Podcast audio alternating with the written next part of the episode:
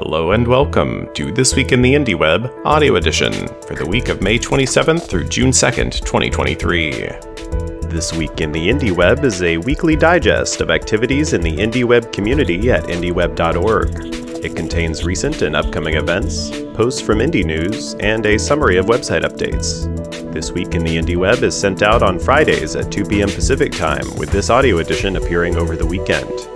You can find the web edition of This Week in the Indie Web, including all links and an archive of all past editions at indieweb.org slash this dash week. Events Homebrew Website Club is a bi weekly meetup of people passionate about or interested in creating, improving, building, and designing their own website. Homebrew Website Club met on May 31st with virtual meetups at 7 p.m. for Europe and London time and 6:30 p.m. for US Pacific. Discussion topics included IndieAuth, Nginx, glossaries, public appearances, and more. You can find photos and links to notes from the meetups in the newsletter. Join us again on June 7th for the next Homebrew Website Club, with a virtual meetup scheduled at 7 p.m. for Europe and London time. You can always find info about the next upcoming Homebrew Website Club meetups and other IndieWeb events at events.indieweb.org. If you're an organizer, please remember to update the site with information about your venue, times, and how to RSVP. All IndieWeb events follow the IndieWeb Code of Conduct, which can be found at indieweb.org/coc. And all IndieWeb events are volunteer run, so if you are interested in helping organize, getting the word out, finding sponsors, and more, let us know in the chat at chat.indieweb.org. Planning is underway for an IndieWeb Camp Nuremberg for 2023. Tentatively scheduled for October 28th and 29th, it will be adjacent to the Border None Conference, which is celebrating its 10 year anniversary. Here's a brief summary of posts collected this week by Indie News, a community curated list of articles relevant to the IndieWeb. You can read more or submit posts of your own at news.indieweb.org. Ryan at snarfed.org posted Bridgy Stats Update. In it, Ryan summarizes the last year of traffic and development activity for Bridgy and its Federation based sibling, Bridgy Fed.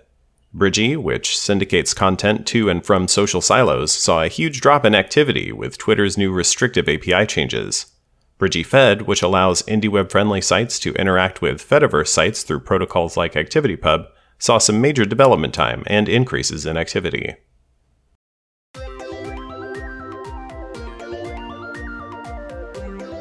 And now, a selection of this week's updates from IndieWeb.org. New community members.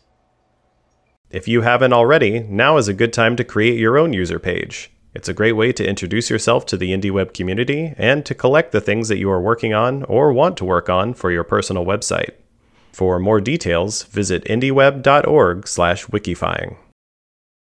Community and concepts. How much does your personal site reflect what you do in the physical world?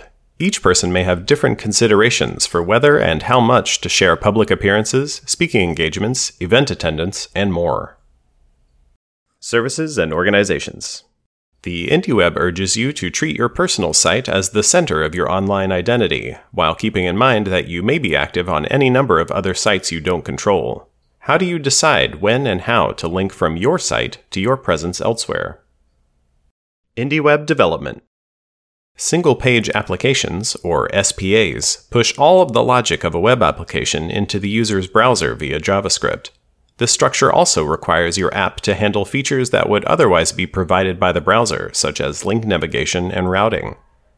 The result can be slow to load, brittle, and error prone. So before building an SPA, be sure to consider alternatives and make sure your application's features cannot be delivered any other way. As always, you can follow the links in the newsletter to learn more about and add detail to any of these concepts.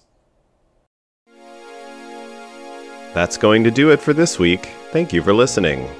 This English version of This Week in the Indie Web audio edition was read and produced by Marty McGuire.